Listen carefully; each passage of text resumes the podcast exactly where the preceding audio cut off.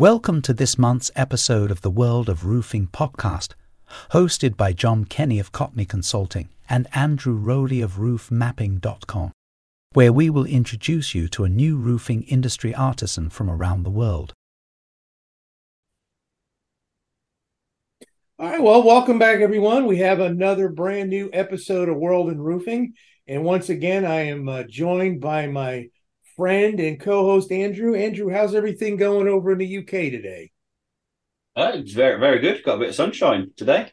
Um, like in my that. region, we've had rain for the last couple of days, so um, a lot of the roofing work's been put on hold. But yeah, we're making some progress today, so it's nice to have a little bit of sun before the autumn kicks in proper.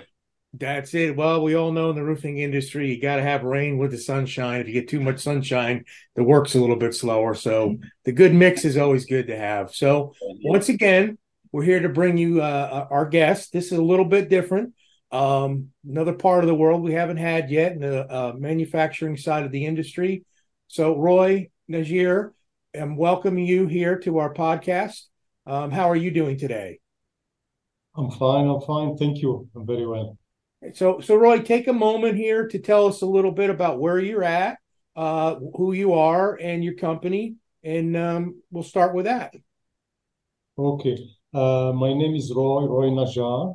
I am. Uh, I used to be an architect. I I studied my architectural. Uh, uh I had my degree from the American University in Beirut, and uh, I worked as an architect for ten years.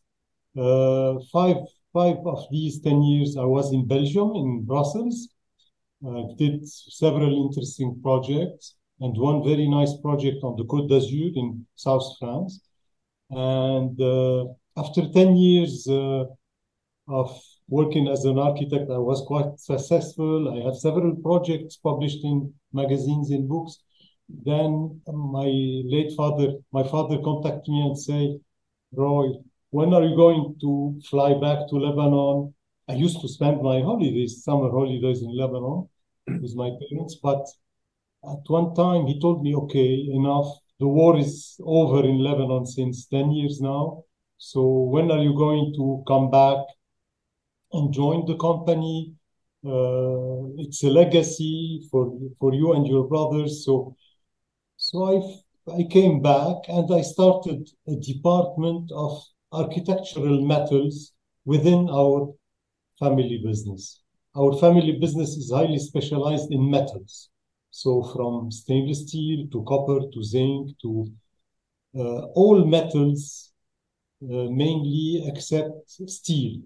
Now, we used, my grandfather, etc., used to be in the steel business, but progressively they went out and they were specialized in non-ferrous metals. So when before you started the architectural uh, metal division of your company, was it mainly you would send out coils and bulk materials? Is that what you, your specialty was selling that or? Not mine, my brother, my father. Yeah, yeah, yeah. coils. Uh, and we even had a, a, small service center where we we transformed the, this material. Uh, for example, we used to import coils, sheets, but also tubes, bars, flat bars, angles in stainless steel, uh, copper copper tubes for air conditioning, for uh, sanitary plumbing, etc. So, but it was uh, hundred percent metals, and starting the in the 80s, my brother started my brother, by the way, had his engineering diploma from Loughborough in, in England. So oh, okay. he started uh, developing uh, the service center. The service center was created in the 30s, 1930, but mm. it was merely a shear, a bending machine, etc. So my brother started developing and introducing new machines like laser cutting, like uh, stamping, punching machines, etc. And uh, now we have three service centers in three locations, and we have very modern, updated uh, equipment. And thanks to this, we we offer the service so so a client doesn't have to buy the material and invest in a machine to to work this material. so we can sell him the material and offer him the service of trans- transforming the material. Nice. Um, I tell us a little bit about your family business dates well back in the 1800s, correct? Yes, 1860 exactly. Next year it will be our 165th uh, anniversary. Wow, that's amazing. So, yeah, it was founded by the father of my grandfather uh, in Aleppo because, uh, yeah, we are of Armenian origin, both from the my father's side and from my mother's side. We are of Armenian origin. So my ancestor left Armenia maybe 200 years ago, a bit less, and they established uh, the, their business in Aleppo in Syria. Aleppo was on the Silk Road, you know the Silk Road, mm-hmm. joining China to the to the European uh, uh, markets. So Aleppo was very well located, and later in the just after the First uh, World War in uh, the early 20s, Beirut port was gained development, etc. So uh, my my fa- my grandfather decided to open a branch in Beirut, where it was just next to the seaport, and it was a very good move because uh, this is where it picked up. All the country, Lebanon was a small country, so it picked up, it became a very industrial and uh, big economical hub. Whereas, unfortunately, Syria went down, and look what we have now in Syria. It was a good move from my grandfather. Yeah, and, and there's not many businesses around the world that can date back into the 1860s. That's that's absolutely amazing. Yes, that's a that's a feat that very few companies accomplish and to keep it as a private owned family business. That's even probably way more rare than, than a company that can date its origins back that far. Um, I know you told me uh, we were talking earlier, and you had told me a, a really uh, neat story about your. Uh, I think it was your grandfather going to Italy in your name. Why don't you yeah. share that one with us? I, that was a very good story. Yeah, lots lots of people ask us, "How do you pronounce your name?" I said Najar, but why it's written this way? Well, Najar is a very common family name in, in Lebanon. Uh, uh, in English, it's the it's carpenter. Najar is the name of the how do you call it? Uh, not the job. The, I don't know the word in English. Uh, profession, career. Sorry. Is it the profession? Exactly, the profession. So uh, Najar is a carpenter in English.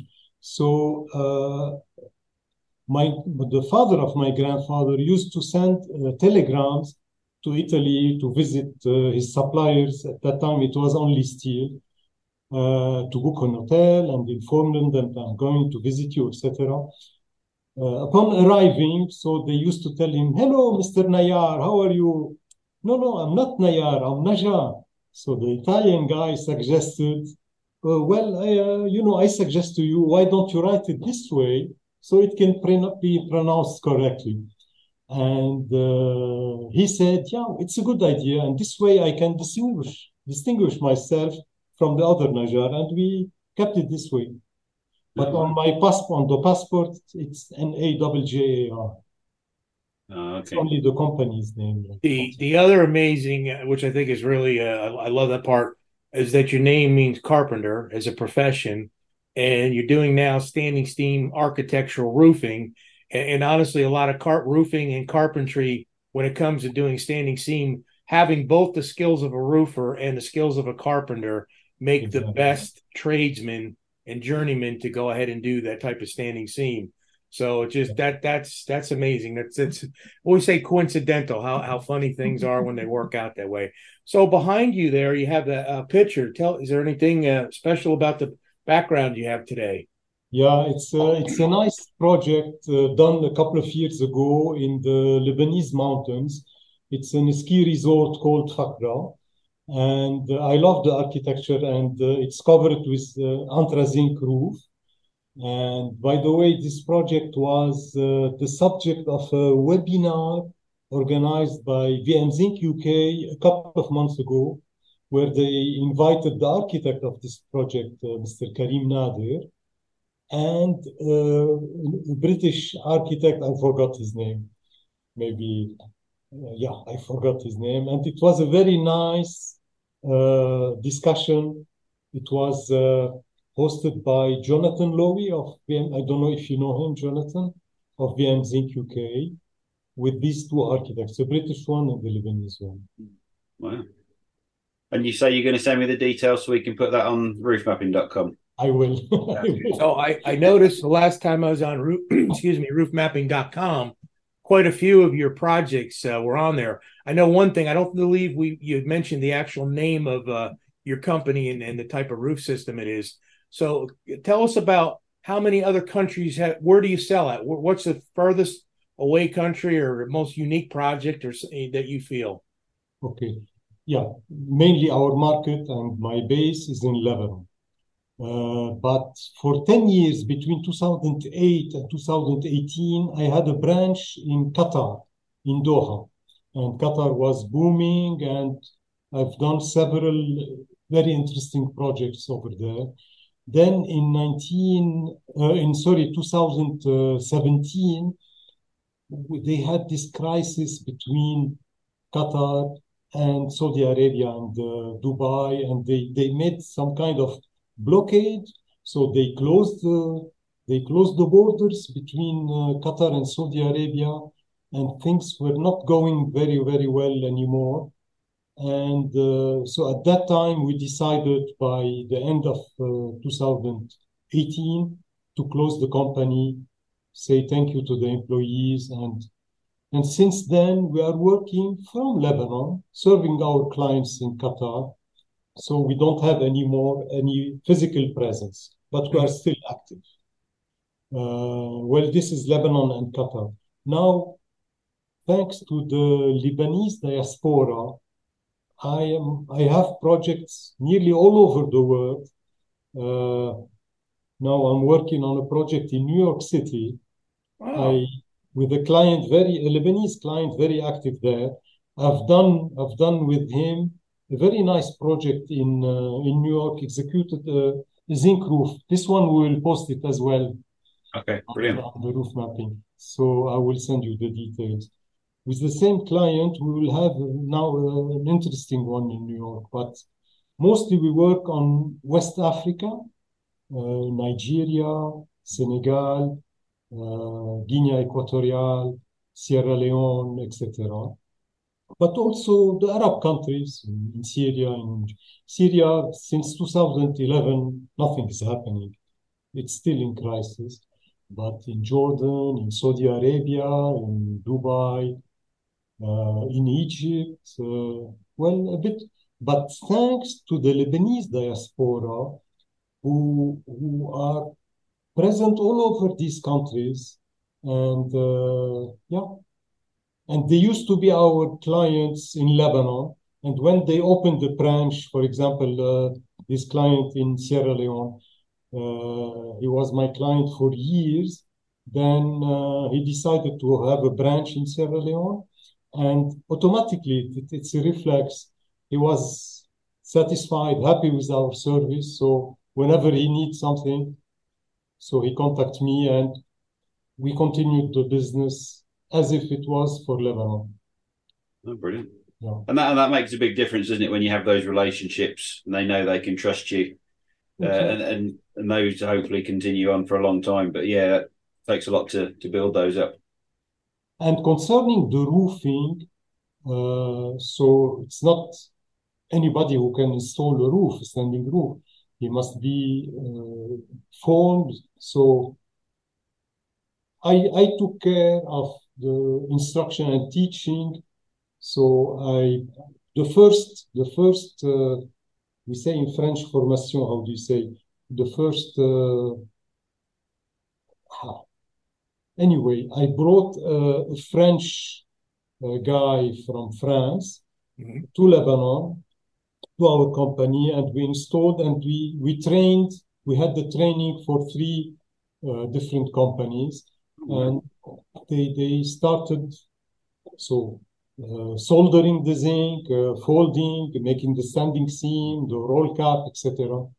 So uh, yeah, we sell the material, but we also help the roofer getting the proper knowledge and Yeah, giving really them free job training and so when a project's complete, um, do you send somebody out to inspect the project at the very end to make sure everything was done correctly, or does your contractor send you back photos of the installation? Yes, they send photo. We don't. I I refuse to sell material to a non-professional, not Right. not trained, Mm. because selling, making a couple of dollars of benefit and having claims and problems, and no, I rather not do that. So I rather sell, especially coils. Now, if a client comes and want to buy a sheet of zinc or a sheet of copper, okay, but coils I rather restrict selling the coils to the approved roofers. Yeah. Well, absolutely understandable. You have a huge family reputation on the line for as many years as you've been, plus personal. Do you have any? Um, do you have the next generation coming in after? Uh, Yes. yeah. I already have two nephews uh, joining us. wow. So that takes you what and five, six generations almost now. Huh. Uh, no, I am of the fourth generation, and my, my nephew's the fifth. Fifth. Yep. Wow. And soon it'll be sixth at some point. That's great. Yeah, yeah. Hopefully, yeah. Andrew, any questions that I, I missed? Um, no, I mean, on a personal point, uh, just you know, Roy's been very good at sending lots of roofs to put on the map, and it's just really interesting to see the different styles. And I think there's even because we had a conversation yesterday, just um, pre to this meeting. But there, there's one roof I'm sure you sent me. There's actually a mirrored. I think it's a mirrored steel. Um, it's almost like a dome, but it just you know the the things that they can do is just amazing, and that's again part of what I want to show people um, with the it, with roofmapping.com is what can be achieved and to give that sort of inspiration. So actually, yeah, that they are a company that can do it. So let's broaden, you know, even if it's an architect or a, an architectural student thinking, actually, that's amazing. I want to replicate it, or a contractor thinking, well, I've got this coming through. Where do I go for a you know manufacturer that can produce it? Again, it just helps people see what can be done and by by the right people as well. But yeah, it's just it, and they are all over all over that sort of area of the world. And it's great to to get them on the map. Well, the big thing too is that the zinc type, the roofing that you're uh, you're producing, is that is an art form in itself within standing seam roofing. You have to be very skilled at that. You have, like you said, you have the soldering. I think soldering is almost becoming a lost art in today in our industry, and, and it's that is so important. But really, your roofs are almost. I, always like. I hate to use the term lifetime because anything can change, but they are. They're going to last for more than we're going to uh, be on the roof. They're going to last for centuries if they're done correctly. Exactly, exactly. That's wonderful. Yeah, I visited projects in Paris that are 160 years, so they are still perfect. The only problem, for example, with zinc, with time it becomes brittle. So if they want to install uh, an antenna or a dish, so if they touch the zinc, it can break. But if you don't touch it, it's perfect. Copper as well. Yeah. So I have one one thing I want to ask. So I don't know if you you know this about me or not, but I am a collector and a promoter of roofing industry history. So if you have uh, older photos or older documents, please take a picture of those digitally and send them to me. I'd love to post them out and give you the credit and your company credit for it. I, I have a, a, a nice, a matter of fact, one of the seminars that I'm doing at Western States is the history of roofing.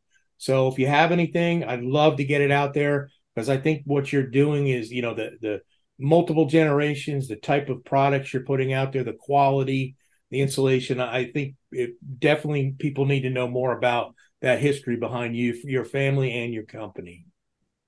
Okay, I will. There is a very interesting project, a church in the uh, city of Zahle. So it's not, it's far from, uh, it's in the Bekaa Valley.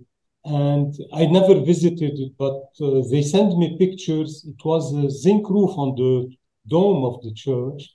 And uh, they told me it must be zinc because it was done during the French mandate. So when the French were present after the World War II, so in the 50s or uh, sorry, sorry, sorry, excuse me, uh, the French mandate it was between the two world wars, so it was in the 30s maybe made, and uh, it's been years. I'm planning to to get there and get on the roof of this church and, and see it, touch it. But the pictures are not very, very nice. So, but I will do it. Yeah. Yeah, anything. We'd love to get that out there. And and then of course for the audience, you want to learn more and see more projects, as Andrew said, go to that roofmapping.com because you're gonna and we're gonna get more from what I heard now. We're gonna add some more of the projects on there from Roy. And um I think you you know this is amazing you're you're definitely uh, other than we had on uh, Graham from uh, Scotland, who has uh, back to the 1000s. Um, what was his family history back in slate roofing? But as far as definitely manufacturers go, um, you're def you're right there. I've never had the opportunity to speak to a family member that's kept it in, you know, within the company like that, still family owned. So amazing, amazing accomplishment, and uh, I'm sure you're very proud and your family's very proud. Yes, We are. Thank you. And Roy, if you, if you have detail of that 160 year old roof in Paris, then that would uh, certainly win some records on the on the website because the oldest one I have so far, I think, is 50 years old. No, so, come on. Yeah, that was an EDPM. But yeah, if you've got if you've got some old historical records, it'd be great to get those on the map as well. Yep. Okay, I will, I will get them to you. I don't have anything, but but it's very, very, very common. All mm. these uh, boulevards uh, done by uh, Baron Haussmann, you know, Baron Haussmann is the urban designer who, who, who changed, I don't know, maybe it's out of subject now, but you know, it will be short. So the king at that time uh, appointed uh, a guy called Baron Haussmann to to redraw the urban planning of Paris and uh, this guy decided to make boulevards, etc., and have them in straight line and different direction. In case, why? In case there is a uprising or something, they can put guns and cannons and defend themselves. But the nice thing he did about that is he imposed having zinc roof on the on the roofs, and yeah. uh, it's called the mansard. So if a building is, let's say, five floors, you have on the facade only four floors, and the fifth floor is entirely uh, integrated in the roof. Yeah, it was. I know. I know Paris put forward an application. I think it was to make the roofs of Paris, or certainly the zinc roofs of Paris, a World Heritage Site. So if you've got, you know, if your company's part of that history as well, that would be great to tie in. Um, because yeah, uh, the zinc roofs of Paris are very very famous. Okay, I will. I will check. Yeah, but uh, go well, ahead. Before we close out, Roy, is there anything we didn't cover or a message you'd like to get across to our audience before we close out? No, no, I was so happy having you guys. Uh... Well, it was our pleasure to have you on, that's for sure. Well, Andrew, any closing words or no, no, I think that's been wonderful. Thank you, Roy. Thank you. Thank you, Thank you so much. Uh, then, in that uh, end note, I want to thank our audience once again for joining us to another episode. And um, don't forget to check us out and pass the word around, and we'll catch you on the next one. Thank you. Bye. Thank you. Bye-bye.